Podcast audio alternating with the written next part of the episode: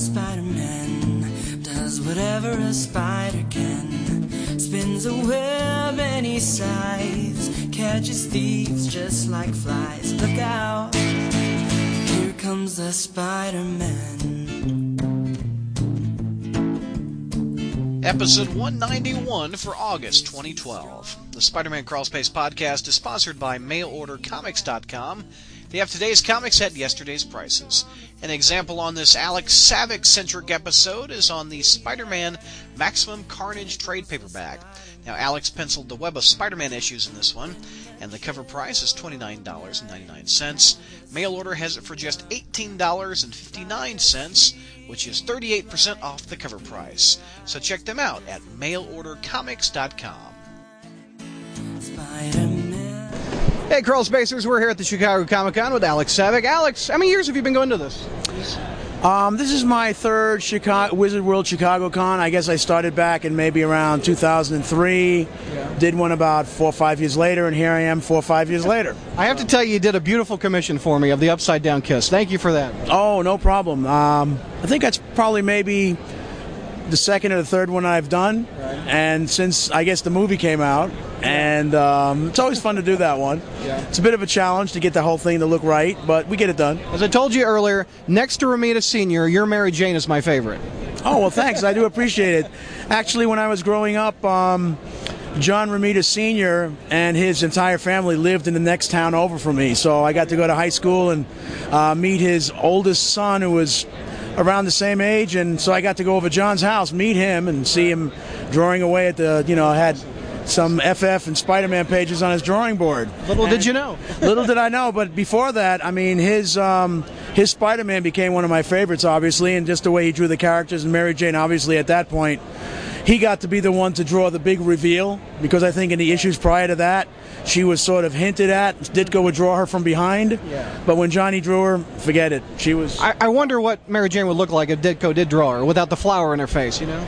Right, because I, if I'm if I'm correct in my thinking, um, I think he had her wearing some sort of a green, like a pant, like a suit with a skirt and maybe a hat, and so she probably would have looked obviously a lot different. You know, Exactly.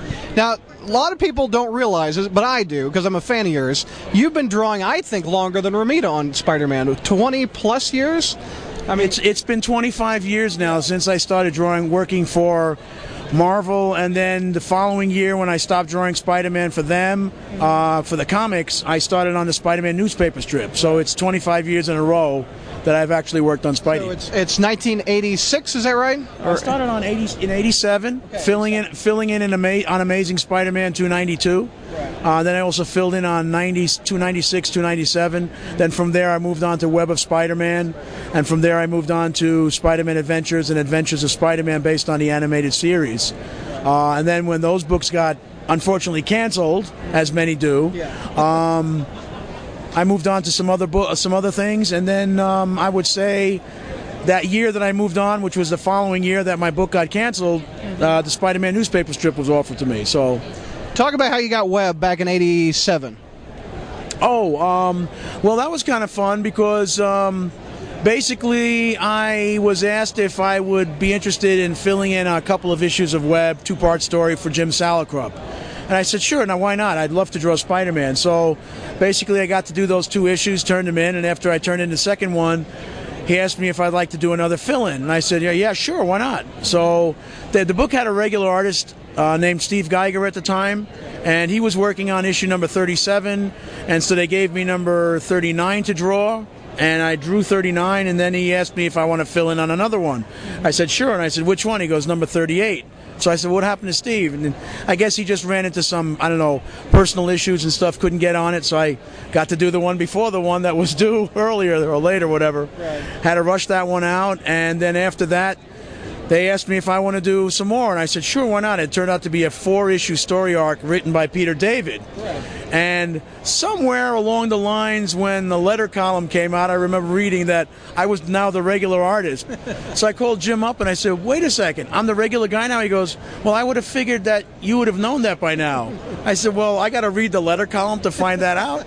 And we both had a laugh over it. He goes, "No, you're the regular guy." And so, literally, back in those days, I guess if you just met your deadlines and did a good job, and the books kept selling, well, that was it. You're unlike the, I, I think, some of the modern guys in that you met your deadlines and you stayed on a book for what seven years with Web. Seven and a half, pretty much. Yeah. I mean, uh, how, any advice for those young guys? I mean, you just turn it out like uh, Romita did, etc. Well, it just seems that um, I guess if I had to say it, I think the marriage, more or less, between a penciler and an inker was a lot different in the olden days than it is now. I think now it seems that the pencilers pencil a lot tighter, so they'll spend a lot more time, let's say, drawing one page in one day. And then the inker pretty much now is locked into following the pencils and enhancing the pencils, obviously, but having to be that conscious of making sure that they put in every line that the penciler wants to put down. Whereas in my day, we still pencil tight, so every all the information was there. But then it's up to the inker to go in and give us some line weights and some depth if we didn't put it in. And so you could afford to see, um, you know, to be a little bit looser and be able to possibly draw two pages a day instead of just one. Or even if you did one and a half, you're drawing three or four pages more a week. And not many people keep a job for seven years on a book. Well, you know, people had asked me over the years, "Gee, how can how can you still draw Spider-Man? Aren't you sick of it already?" And basically, it's not some. It's not. Well, of course, I enjoy the character. I mean, since I was a little kid. But the fact is that the writing was always good enough to keep me intrigued. Uh, Spider-Man has a wonderful supporting cast, as you know, and. Um, all those characters and the stories revolving around those characters were always interesting enough to just keep me going and looking forward to the next story. You remember your first exposure to Spider-Man? I mean, I grew up with the Electric Company, and that's where I first was exposed to. How did you Yes. find Spidey? Back in the day when um, I was lucky enough for me to be able to. I was in elementary school at the time Spider Man number one and FF1 came out. So, and they were, I think, still 10 or 12 cents at the time. Four bucks. Uh, no, no, no, no. And um, I was a big DC Comics fan, obviously, because that's all I all that was there pretty much until Stan came in with his characters.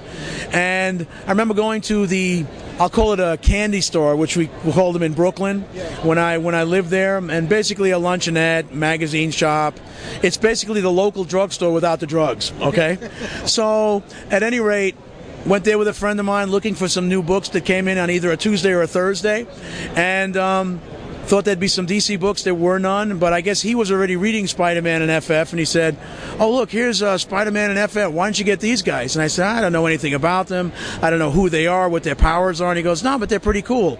So it turned out to be Spider-Man number five with Doctor Doom, and uh, FF number 18 with the Super-Skrull. Now, what intrigued me about the FF book was I opened it up, and there, they were, the Super-Skrull was going through how much better he was than the FF. So, where he was describing how powerful he was, the thing could only lift five tons, or how fast he could fly. The torch could fly like 100 miles an hour, mm-hmm. and where he could stretch around the planet, Mr. Fantastic could stretch about 100 yards before he was really starting to strain. And of course, Invisible Girl could only turn invisible. He had the other powers that I think she later on developed with being able to throw force fields and all that stuff. John Byrne later. Right. So at any rate, here I had all their powers. Now I figured, wow, now it's just a matter of time of finding out how they got there, but I'll get that eventually. And so I bought those two comics and um, was really intrigued by it and just said, wow, these are really cool. Now, of course, I was concerned because that meant somehow, some way, I had to get another 20 or 25 cents up to get those two books. And then Stan's advertising Avengers and X Men and Iron Man. And I'm thinking, wow, maybe I should look into those. You're gonna go broke. now I was really nervous because I don't know where I was going to get that extra dollar every month in order to pick up those books. But somehow I managed to do it. I'm getting pretty much my favorite ones. Maybe had a substitute, let go a couple of DC books to get the Marvels. And then, of course, as kids, we always traded a lot. So, uh, One one of the going back to Web, one of the mysteries of Web that was never resolved with who is Facade. that was during your run. Do you remember that?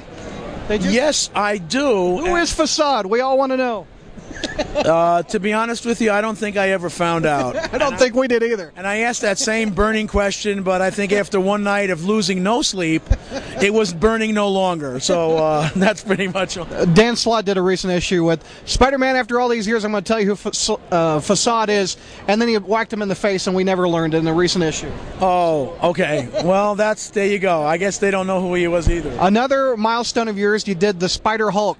They've made action figures of this thing. I've seen cosplayers of Spider Hulk before. Yeah, I know. I've seen a couple myself. That was um, that was a lot of fun to do because the issue preceding that one actually had the the real Hulk. Yes. So, I mean, other than maybe a guest picture here and there, I got to draw the Hulk for an issue, which was a lot of fun.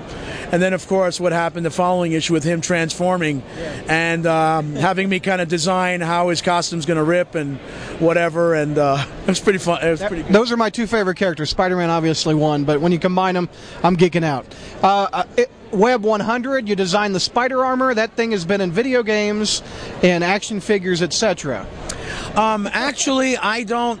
I want to give credit where credit is due. And Rob Tokar was the editor of Spider-Man, Web of Spider-Man, and maybe all the other books I believe at that time. And I remember when that script was coming up, he showed me this sort of, I will say, a quick sketch of what they thought that the spider armor should look like. So he gave me basically the germ of it, and I had to go in and embellish it and put it together. But I, I won't. I'm not. I'll say I co-created it with Rob Tokar. Okay, uh, but I had to do all the all the, the little plates of reflective surface on his costume and put the highlights in. And I'll tell you something. People over the years have said, "Gosh, how can you draw Spidey? Those webs must drive you nuts." Drawing the webs was like eating a, a beautiful ice cream cone compared to having to work your way through, you know, some something you wanted to never eat again for the rest of your life. When I, you know, considering that the Spider Armor only lasted one issue, for me at the time it was. I had enough of it after that one issue. Glad you didn't do Iron Man, obviously. Well, actually, my first job at Marvel was drawing Iron Man number 211 as a fill in job. Okay. And um, I always enjoyed Iron Man, and even though he was in one of those, I'd say, transitory costumes that he had, iron or suits, we should call them, where he had the, it was red and white instead of the red and yellow. Um, and of course, there were nuances about it that were different from the armor that I knew. That was a lot easier to draw than if you tried to draw him the way he looks now the way he, let's say, for example, you know, in a movie when you create it in a computer, it's on file and you could use it anytime. When you have to draw it panel to panel with all the nuts and bolts, wow, that would be so that that would be one of those jobs where if you had to do a monthly Iron Man book, I don't think you could draw more than one page a day with all those things, you know. And and you were smart. You got out before the Clone Saga. Um, Um, I got out before the Clone Saga, not of my own choosing. I would have enjoyed being on the Clone Saga because I went up to New York to be in on that uh, initial meeting, uh, talking about it and how things were going to progress and proceed.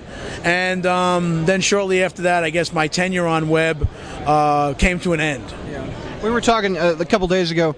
It, it, it all boils down to money or something, or how did you lose Web? I mean, what did they want you to do? The other book? I guess at the time, for some whatever reason, sales maybe across the board were starting to dwindle a bit, and I guess as time had gone on and I was continuing my run on web, you know, writers changed, inkers changed. Uh, I was the only one that was the constant, and I guess when sales weren't increasing. Um, I don't know if exactly if they were decreasing, but they weren't increasing. I guess the powers that be decided that maybe they should try a change. So they went ahead and at the same time that they uh, that I stepped down from web, they offered me Spider-Man Adventures to draw in my own style, even though it was based on the animated series in a universe obviously away from the typical Marvel universe. And so basically the stories were self-contained. Uh, Peter was not married to Mary Jane at that time; he was still dating. They were still in college, and but I was under contract, and the stories were still fun. Okay, and um, got to work with again some different inkers, artists, and um, then by issue number six, though, they did decide that they wanted to go to the animated style. So that's where the style got a lot simpler, and it looked more. Let's see, by comparison, I'd say more like a coloring book to what a regular comic book would look like. Storytelling was still the same, the dynamics were still the same, but I guess, if you will, less black areas because they wanted to keep it open for color, just like a cartoon. Yeah. And uh, when that wrapped up, you moved on to the comic strip, uh, the news strip, newspaper strip. Well, what happened at the time that I got um, that the uh, Spider-Man Adventures books came to an end? Um, basically, I uh, they were canceled. Okay, and I wasn't getting work although we had discussions about some projects that were upcoming for me at Marvel, I wasn't. They weren't coming in fast enough, and I was under contract. But I wasn't. If you, even though you're under contract, if you don't work, you can't invoice for pay. Um, and so basically, I had to get out of my contract because I was offered jobs at other places. Um, the one that I took was uh, drawing the X Files for Topps Comics. Jim Salicrup had moved actually from Marvel to Topps. I guess he got maybe an offer that he couldn't refuse, editorial, whatever position. And um, so I drew the X Files for a, uh, a little over a year, from issue 30 to 41 and uh, that was a lot of fun because I was a big fan of the show. Right. And around the time that the movie opened is when, I guess, um, 1013, which was the parent company of the X Files, decided not to renew their comic book license with Topps because they wanted to concentrate more on movie projects instead of working on comic book scripts and making corrections on artwork and things like that. So then after that, actually, that same year that the X Files ended, I was offered the Spider Man uh, Sunday pages. So I was just doing the Sunday strip as far as comic books went, and then I got back into some uh, storyboarding for advertising agencies, etc and um, which eventually led to me doing some storyboarding for um, some major motion pictures. Oh. Okay. Like what? Well, let's see. I actually did storyboards. Uh, for a couple that were never filmed, so I don't have to even talk about those. But I guess, uh, first of all, I'll have to say, out of the four that I storyboarded, three of them were filmed in Florida, where I live. Nice. So because I had, I guess, um, let's say, a connection with some agencies in uh, Orlando, mm-hmm. I was able to get the job. I haven't had an agent in Orlando get me the job on working some of these movies. Um, one of the, the first one was called Lonely Hearts. Was an independent uh, crime noir thriller mm-hmm. set in the early, uh, late 40s, early 50s, based on a true story. Um, starred John Travolta and James Gandolfini, oh, nice. and even even though I lived in the Daytona Beach area, that was filmed in Jacksonville. So I stayed up there for uh, about three weeks doing storyboards with the director. And uh, Salma Hayek was in it, and Jared Leto. And uh, that's a perk. Uh, yeah. uh, Kate Beckinsale was actually supposed to play the role, but she was, I guess, doing.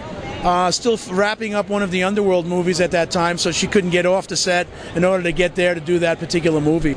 And uh, second one I worked on was filmed in Fort Lauderdale, Florida, and I guess I got that through the the director of the second one was a friend of the director of the first one, so I got a recommendation. Oh, who you know? Yeah, yeah. The first one was directed by Todd Robinson and uh, called Lonely Hearts, as I said, and the second one was called Hoot, and that was directed by Wil Shriner, the the comedian. Uh, and um, so, who was kind of a, if you will, let's say a Disney type of a story where you've got these kids, they're worried about, you know, these little owls that were living in the ground and the big construction companies coming in and they want to yeah. ravage the land to put up the uh, the big mall or something like that. So, uh, that one actually was, I think, the breakout role for uh, an actor named Logan Lerman, who went on to do Percy uh, Jackson and the Olympians. There was talk of him being Peter Parker in the reboot. At one time, right, right. And uh, he also did Three Musketeers recently, etc. And and um, then the third film, I actually had to go away from home, and I was in Baton Rouge, Louisiana. Again, this this came by recommendation.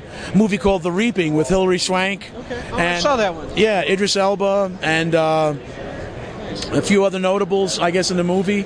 Uh, they were, uh, there was a part played by David Morrissey, who has gone on to you know do a lot of other productions. He I think he even played Doctor Who once in the BBC, and um, he's actually going to be on The Walking Dead coming up in the third season. Nice. And um, but I think before David Morrissey landed that role, they were trying to get Matthew McConaughey uh, to play that particular part because he was a local, and it was so it was shot in Baton Rouge because it was film being done in Louisiana. So David Morrissey is going to be the governor, the main bad guy yes, in season three. Exactly. And so I got to meet him. He was a really nice guy. Everybody was nice on the production, and. Um, uh, that was the biggest movie I worked on. It was a Warner Brothers Dark Castle production, and uh, unfortunately, the thing that I have to remember about that movie also is that eh, we were there when that uh, Hurricane Katrina came into uh, New Orleans, and so since we're only about an hour away, and you know, of course, there's uh, evacuations going on all over. literally the entire film crew was um, flown out from Baton Rouge. They basically rented an airplane, airliner, and they flew us out to Austin, Texas to stay there for a week to see if we were even going to go back to keep with the production. But even though Baton Rouge, I won't say was unscathed, um, they wanted us back to keep on working because they know that they needed now the economy that we were bringing in. I mean, I should say that to bol- bolster the economy, uh, they couldn't afford to lose that that income. And then after that movie was made, um, the last one I did was called Never Back Down. Uh, starred Sean Faris and this young up and coming guy also named Ken. Cam Gigandet, who also uh, went into the Twilight movies. He was in he was in Priest. Uh, he's done a whole bunch of things. Um, and Jaimin Hounsou, uh, uh, notable actor. You're getting these names right. That's very. Oh, I couldn't spell it. well, actually, actually, they called him Jaimin, but I think it's actually Jimon. Oh, there you you know, and uh, but nobody was. You know, the American guys have to John Wayne it a little bit. You know, so uh, and that was kind of like a high school fight club type of movie shot in Orlando. And since then, I haven't done any more films, but every now and then, there's talks about doing something, but haven't come through yet. Talk about the the newspaper strip. How do you do? You get a script from Stan, or and you start penciling, or how does it work? Yeah, with um, Stan up at Marvel Comics, generally always he was the one who initiated the so-called Marvel style, where the writer and the artist work together, um, where the writer basically gives you a plot, whether it's a paragraph. Uh, uh, or a five-page narrative, or it's broken down page by page, literally in paragraph form, giving you the uh, the crux of what the story is, is about, what's happening on each page, and leaving it up to the artist to decide how many panels are needed to tell that story. Okay. Um, now with the uh, the DC style at that time was to work from a full script. Now with the uh, Sunday scripts, I guess it's more economical time wise for him to actually write the script. So I get a six pay a six panel script, you know, two pages, two weeks in a row usually, with the art directions and the dialogue, and so I work off a full script. And how do you work with uh, his brother Larry? What, what's his? Uh, well, Larry, uh, Larry, his uh, still has been penciling the daily strips now for probably about 25 years himself, and uh, I came on to replace John Tag- John Tartaglione as the uh, regular inker back in late 2003 after John unfortunately passed away due to a you know serious illness. I had filled in for John earlier in the year when he had had, had to go to the hospital at one point. Uh, they liked what I did, and I, I gave them the offer. Listen, if you liked what I did, if John ever needs a vacation or one of those things, or if something comes up, just please feel free to call me again. And then, unfortunately, when the bad news came, they asked me if I'd want to do it. So, of course, I jumped at the chance. It was a lot of fun, and well, I'm a freelancer, and I have to continue working. how long does it take you to do a Sunday strip and, and ink the dailies? Well, I'd say with the Sunday strip, um, generally it takes me about two hours to lay out one page. Then it'll take me roughly about two hours to three hours to finish tightening up the page, depending, and when I say the extra hour, depending upon the details, backgrounds.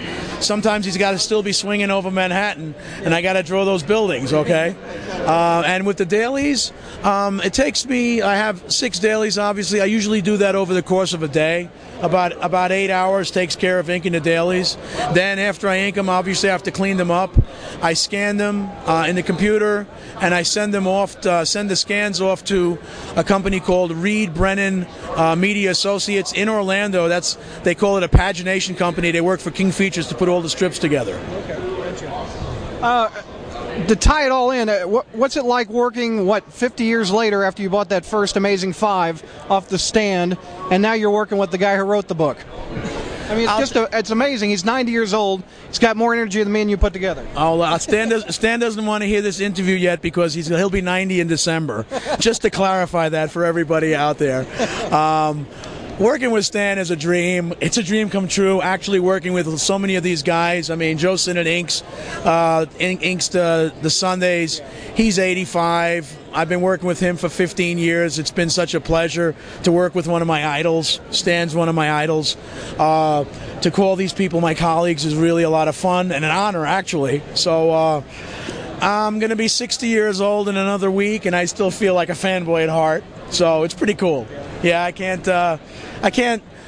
I can imagine making more money, but I can't imagine doing anything else. uh, talk about 25 years of Spider-Man. He, he's he's been with you. The character is probably like a member of the family, isn't he? I mean, you've been with him so long. You know what? I've never had him over for dinner for the holidays. Just can't seem to get a hold of him when I need to. But uh, yeah, it's it's part of me. Yeah, I mean, of course, you know, you can, you know, when you talk to certain people and they say, uh, well, who, who, what could you draw? I said, I can draw everybody, but what are you known for? Well, I've been drawing Spider-Man for 25 years. That's my, I'd say, big claim to fame, and it's definitely nothing to sneeze at. And this divides the fanboys, so I want to get your two cents on it. Since you said you're a fanboy at heart, you draw a married Spider-Man with Mary Jane. Yes. In the books, in the comics, he's single. He's sold, uh, made a deal with the devil. Yes. Etc. Your two cents on that. Well, put it this way: if Peter Parker made a deal with the devil and he didn't get any money out of it, it was the wrong deal. He needed a better agent, and that's about all I'm going to say about it. I, I would agree. All right, let's hit pause for a second, and I've got uh, some message board questions. All right, the folks asked a lot of questions for you, Alex, on the message board. Let's plow through these. This is from Ditko Loves Green. If you notice, all the Ditko villains are green in the beginning. Have you ever noticed that? Ah, yeah, and, yeah. Uh, Doc Ock. It took me a while too. Any any funny convention stories you'd like to share besides me bugging you? funny convention stories. Well, let's see. Here at this Chicago Con, I've probably done maybe about this is my fourth interview. This is the longest one. I'm really getting tired. My back is hurting me. Uh, I'm going to get grumpy very shortly. No, actually, to be honest with you, no. I mean, I'm having a good time doing this. Um, as far as funny convention stories, gosh, you know, I'd almost have to say I can't think of anything off the top of my head only because nine times out of ten, when you do a show like this, you're sitting behind your table. You've got people in front of you all day long looking at artwork, asking questions, possibly getting you to, to you know, work a commission. Um, half the time it takes me if the show starts at 10 and goes till 6 i'm lucky if i get to the restroom by 5.30 so literally i can't honestly say i haven't really observed too many funny things at shows. I might have heard a couple of funny things, but uh, nothing that I can directly share with the audience. This is from B Dog. What's your favorite Spidey issue that you've ever drawn? Okay, somebody else asked me that, and I gave him probably about a half a dozen. But I think if I had to nail down the favorite, it would have to be Web number 90, which was the 30th anniversary issue, which featured Mysterio. But again, with Mysterio, there's so many cool things that you could do with visuals because it's all optical illusions and things like that. And uh, I got to draw a satchel full of guest stars, and I got to draw Galactus as Venom, and then I, oh. yeah, right. And uh, there was a, just a lot of fun stuff to draw in that book. What, what do you think about the new Amazing Spider-Man movie uh, reboot? Well, when I first heard that they were going to do it, do it, I was kind of a little bit surprised because right before they announced the reboot, I think a week before that, Tobey Maguire was yeah. quoted saying he and Sam Raimi are getting together, trying to come up with some new ideas and some talking about ideas and things for the fourth Spider-Man movie. And then a week later, they say nope. we're re- we're rebooting and we're going to get new people. Just kidding, yeah. And so at first, I was kind of taken aback, saying, "Well, why would they do this in the first place, and who are they going to get?" Yeah. And so I think the end result is um, I liked Actually, I, I think I liked Andrew Garfield better than Tobey Maguire. I did too. I loved Emma Stone as Gwen Stacy, and she could have been Mary Jane as far as I'm concerned, and she would have done that just as well. Um, I like Denis Leary as uh, Captain Stacy. Um, I had a couple of issues about the lizard. I mean, of course, I would have liked to have seen him with a snout. And of course, people might have said, "Well, then he's more like a glorified raptor with a tail," but that wouldn't have bothered me. and I thought they made him too they made him too large. I mean, considering that the lizard was Dr. Connors just basically turning into a lizard, if he would have been seven feet tall, that would have been enough. Um, Not all bulked up and muscular. Right. I kind of I, I'm, I always have this thing about the fact that sure, as comic book fans, we have to believe that Peter Parker being the little nerdy geek that he was, science geek, could actually sew a Spider-Man costume in the first place. The biggest superpower he's got, isn't it? Exactly. So I mean, hey, he's a science guy. He created his web shooters. That's what I loved about the second one. Yeah. This one now, the web shooters. Uh, but again, now his costume that he created is even more intricate than the first one ever was, and that really bothered me. Yeah. Thankfully, we still had the mask. We still had red, red and blue. we had spider emblems, we had the webbing, but I just didn't like some of the nuances that they decide to kick in. And it always seems that when Hollywood gets involved, as great as it is for the industry, they always have to put their two cents in about how the costume should be changed because nobody would walk around looking like that. But let's just make them all in black. Well, they got to sell more action figures. I think is that. Well, that's one of the biggest things. Well, there you go. Other question: What's the most recent comic you've read? Uh, the most recent comic book I've actually read was probably my own issue of Stan Lee's Mighty Seven number three, which just came out a couple of weeks ago. End of plug. Uh, Donna Mark, what's your opinion? What, in your opinion, is the hardest and easiest aspect of being a comic book artist? Well, the easiest aspect is the fact that I get to do something, I get to basically, in a way, relive my childhood every day that I'm drawing superheroes. Um, the hardest part of it is knowing that I'm not a kid anymore, I'm getting older, and deadlines are deadlines. And uh, sometimes you really have to work late into the night because whatever it is that comes up, it's not a nine to five job. Uh, you work pretty much through the week. You ma- you you make your own hours, and sometimes it just gets. You just have to fight through the fatigue and keep on working. So that's the hardest. What's your favorite thing or person to draw? Let's, let's say Spider-Man-ish. Is it Mary Jane? Because you do a hell of a Mary Jane. Oh, thank you. Um, the favorite, well, for uh, I'd say, I'll have to say Spider-Man's probably my favorite guy to draw. Although, when it comes to doing sketches and things for people, they always ask me, "Hey, uh, if they ask me what would you like to draw, usually I don't say Spider-Man because I've done so many of them. I would like to just for the sake of variety draw somebody else. I love drawing Hawkman. He was probably one of my favorites at DC. I mean, even though Green Lantern was a big favorite, love drawing some of those. I love drawing a lot of guys that I don't draw on a regular basis. Spider Girl, what's the thought process like that you go through before you sit down to draw, and does it change given different stories or situations? What do you think about right before when you got a blank page in front of you? Um, what do I think about? Okay, usually that's after breakfast, so I start thinking about what's for lunch. Um, uh, no, when I, actually the, the way it works is if I'm starting with page one, um, you, you basically have to read the story that you have in front of you 1st just so that you can really try to sink your feet into the what it is that you're drawing, and try to start developing images in your mind just from reading the words. Um, once you've gotten past, let's say, the first couple of pages, generally the following day. You look back at what you did the day before just to kind of almost inspire you and remind you of what it is that you did there to you know follow as a setup to continue the flow of the storytelling for the next sequence.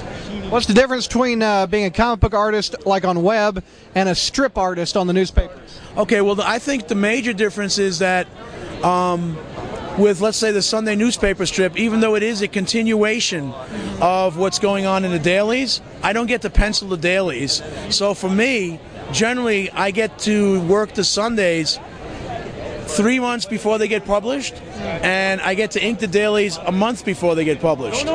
So Larry actually gets the benefit of seeing what I've drawn while he gets the pencil, and if we have to create any new characters, he gets to basically work off, you know, my references. Uh, the other diff- the other difference is that's definitely notable is the fact that a comic book page you can vary the size and shapes of the panels.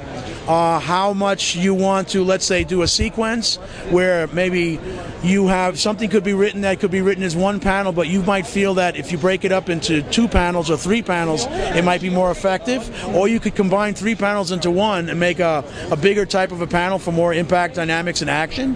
Whereas the strip, uh, basically all of them are all six panels are the same size, and at the and and um, so even though you can still draw anything you need to draw in let's say a rectangular type of a frame like that although sometimes what is called for really aches for a vertical panel or a horizontal panel within those confines you still can get the job done and just have to just be more a little bit of a challenge in how you're going to work it Something I've seen recently, Larry did a three panel spread. It was like a one shot. I saw that recently. Yes, I mean, I guess maybe that's just the way Stan wrote it and figured anything that he needed to cover could be done in that one big panel.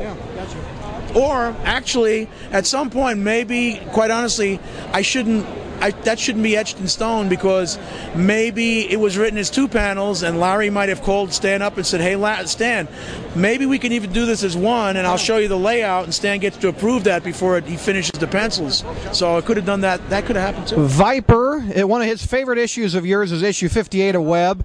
He it featured the Grizzly, and he loved the page you drew a Spidey caught in a bear hug by the Grizzly, and still looks at it as a great piece of art. Do you have any recollections of that issue? Oh, definitely. Um, I just, um, yeah, I remember that issue quite well, as a matter of fact, because I still have all the original art for that story. And occasionally I just go through my art bins to, you know, maybe look and see what I have and try to sort things out a little bit. Looked through it recently. Drawing the Grizzly was a lot of fun. Actually, I enjoyed. Um, the opening sequence where the grizzly goes into a bar It sounds like a joke. it, it ended up being funny. I mean, I can't remember now if uh, Gerry Conway basically wrote it, I guess, to be a little bit humorous, but the way I set it up, I just set it up where it was three horizontal panels, and the grizzly is right in the middle, and these two guys, you know, he's flanked by these two guys, and they all start. Uh, he's, I guess, sipping his coffee. I think. Oh, that's right, because he's uh, he got off the band. He's on the bandwagon, no booze. So I think he's drinking coffee, and they're and they're basically making fun of him. So you see his expression. He's staring straight ahead, yeah. and you could see the steam coming off progressively through the three panels. And I think by the fourth panel. Uh, or maybe in the third panel, he whips one guy with an arm, and in the other panel, he whips the other guy, and now he's still sitting there drinking his coffee, and these guys are sprawled out on the floor. Don't mess with a guy uh, in a grizzly suit without drinking. I mean, good. Uh, earliest memories of penciling. I mean, did you always doodle, or how how young were you when you knew you were going to be an artist? I got my first. Uh, my dad brought me home my first Superman comic back in 1958 when I was six years old, and I can still remember how excited I was because I had only been exposed to Superman on black and white television at that time, and here now I'm seeing this guy that's flying around, and I've got all these. I mean, I couldn't miss Superman on TV because that was just so much fun. So I was enamored by that whole process of superheroes right away and to see it in comic book form in color just like completely inspired me to draw my first i don't have it anymore but I, my first superman story i drew was six panels and uh, stick figures or maybe whatever however i conveyed it i just was basically hooked from the minute Does it run the family at all? Well, my, my mom is very artistic, and my dad, even though he never actually showed any artwork, the fact that he was such a uh, he was a general contractor, a masonry artist, and he could pencil a pencil. He could plaster a wall or a ceiling as smooth as glass, and so I mean that's an art in itself. BTMX comedy says the biggest work-related horror story that you've had that won't get you into trouble.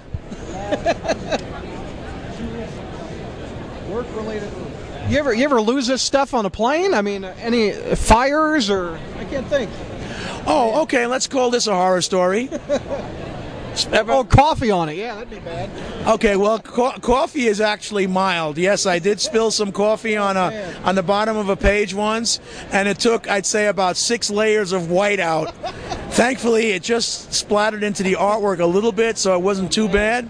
But that's nothing compared to the fact that twice in my career, when I was working on comics, um, comic books, I'd say in those 20 years, 21 years, uh, Marvel and DC.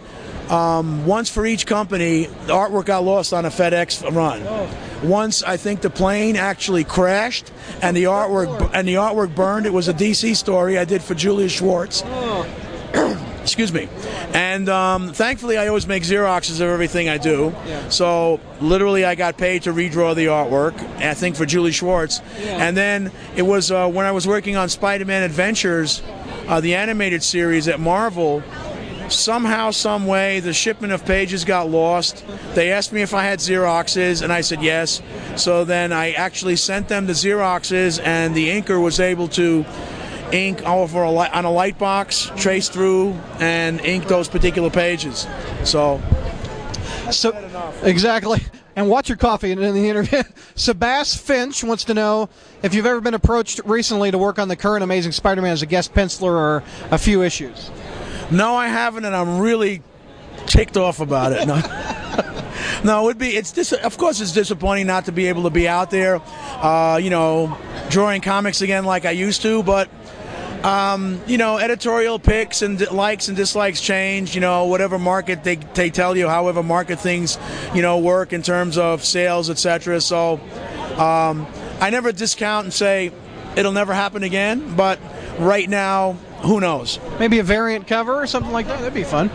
Oh, anything would be fun. Actually, last year I was approached by DC Comics to draw a Flash story because they were doing a. Um, sort of this like retro type of uh, run on their major characters from the 70s, 80s, and 90s, and they wanted me to draw this Flash story written by Cary Bates, who I worked with on the Flash back in the late 70s for seven issues, and I couldn't do it because I was just committed to doing too many other things. So I regretted not being able to do that book. Uh, the 24 pages. When I saw it, I regretted it even more because it was inked by my old buddy Sal Buscema, who I had never worked with, and that would have been so much fun to be able to work with him. We did a 40th anniversary podcast with him, and we got Stan on the line, oh. and, and, it surprised him, and it was a lot of fun. One of my favorite podcasts we ever did. Uh, Capel 2000. How do you see today's comics with a variety of endless mega sagas? Do you think comics have lost its magic, or is there something that has to be to make comics alive these days? I think he's talking about the crossovers, the Civil Wars, the. Uh, well, put it this way: I was involved in um, a couple of crossovers. Usually, they only lasted um, three issues. So the fact that we had four Spider-Man books running, basically one was coming out every week, so it was pretty easy to do a, a, a three-month crossover over 12 books. Uh, things that run on for a year, I think that's a bit much, quite honestly. When you think that if you if sometimes you pick up a book in the middle of a saga, you have no idea what you're reading, and that might turn people off, especially if they if they have to plop down four dollars for a book. Tetso Man, he wants to know you've worked with many writers while working on the various Spider-Man titles. But who would you say is your favorite writer to work with? I'm guessing it's Stan Lee. Is that? well, you know what? I can't. I'm not going to say. Uh, I'm not going to go ahead and pinpoint a favorite because all the guys that I worked with were really, really good writers. Um, we, everybody that I worked with, we had certain issues that I could say fall into that category of, yeah, these were some of my favorite books that I worked on. So, uh, Tech wants to know what's your favorite comics cover you've done. Oh wow! Oh, I would have to say I had just um, I did this. Um, for the Marvel stock quarterly report back in 1993 or four. And we all lost our hats on. Uh, yes, losing, losing our hats on the old Marvel stock. Uh, but I got uh, Marvel got me to uh, pencil a three-part cover, which basically became a triple gatefold, yeah. and uh, it had all the basically what I was supposed to do was try to recreate all the different styles of Spider-Man from Ditko through the present day at that time, with Mark Bagley being at that time the current Spider-Man artist. So I drew Spider-Man in all these different poses with, let's say, a Ditko pose, a Romita pose, a Gil Kane pose, a Bagley, an Erik Larsen, a John Romita Jr., Ross Andru, and the center portion of the cover I was able to do my version. And besides the fact that it was just a fun thing to pencil, I, they had John Romita Sr. ink it. So that's like a high point for me, and I still have that cover at home. Do you have a Im- digital image of that? I would love to see it. I've never seen oh, it. I do. I have it on file. I'll have to send it to you. I'll email it to or email it to me. Uh, what's your favorite Spider-Man issue you did? I think you hit that one up about Mysterio. Uh, any chance they'll reprint your run on the newspaper strip? They did a couple of them. Uh, they did. They I think they reprinted mostly John Romita Senior's newspaper run early on. I think by the time they would get to me, if they even did it on a regular basis, it might be like who knows another decade. Again, Tech wants to know who is Facade. Uh, he's a villain that uh, whose identity remains a secret. Thank you very much. And you'd have to kill us if you told us. Spider-Man Hero 12. Alex, I love your work. Do you miss working on Spidey comics? Yes. Do you plan on doing the art on any Spidey comics in the future? Yes. Thanks, Alex. yes. That was the easiest one yet. Spider Holic. I love Web 42 and 100. Those are two great issues. But what was your favorite comic you ever drew? I guess that was Mysterio. Yes. Again. Uh, what was your favorite writer? Stan Lee. Well, you're not going to name it, but Stan's up there. Oh, of course. Stan Lee, Stan Lee would have to be number one. And then I'm not going to. Everybody else is number two. At the time Web was out with Amazing, Spectacular, and non adjectiveless, do you feel that your title didn't get as much attention as it should have? No, well, put it this way: considering that non-adjective Spider-Man was was kicked off by Todd McFarlane, a uh, Todd basically outshone everybody else with his sales figures. So I think everybody else was pretty much on an even keel. Although Amazing Spider-Man, the parent ma- uh, magazine, always outsold the other two, but um, everybody, you know, we all did the best we could, and I didn't feel slighted by saying I'm working on web. Um, so I think everybody was pretty cool with where they were. We've hit these up. Thrawn is a fan of yours. I don't really have a question, but I'd like to say thanks. You drew two parts of my favorite Venom story, Web 95 and 96, and the Spirits of Venom. Great storytelling abilities as well. Well, thanks very much. Uh, I do appreciate that. That was a fun thing to work on. I uh, got to draw Ghost Rider and Johnny Blaze, Venom, uh, a couple of other villains, yeah, and, uh, and a bunch of really weird looking guys in the sewers.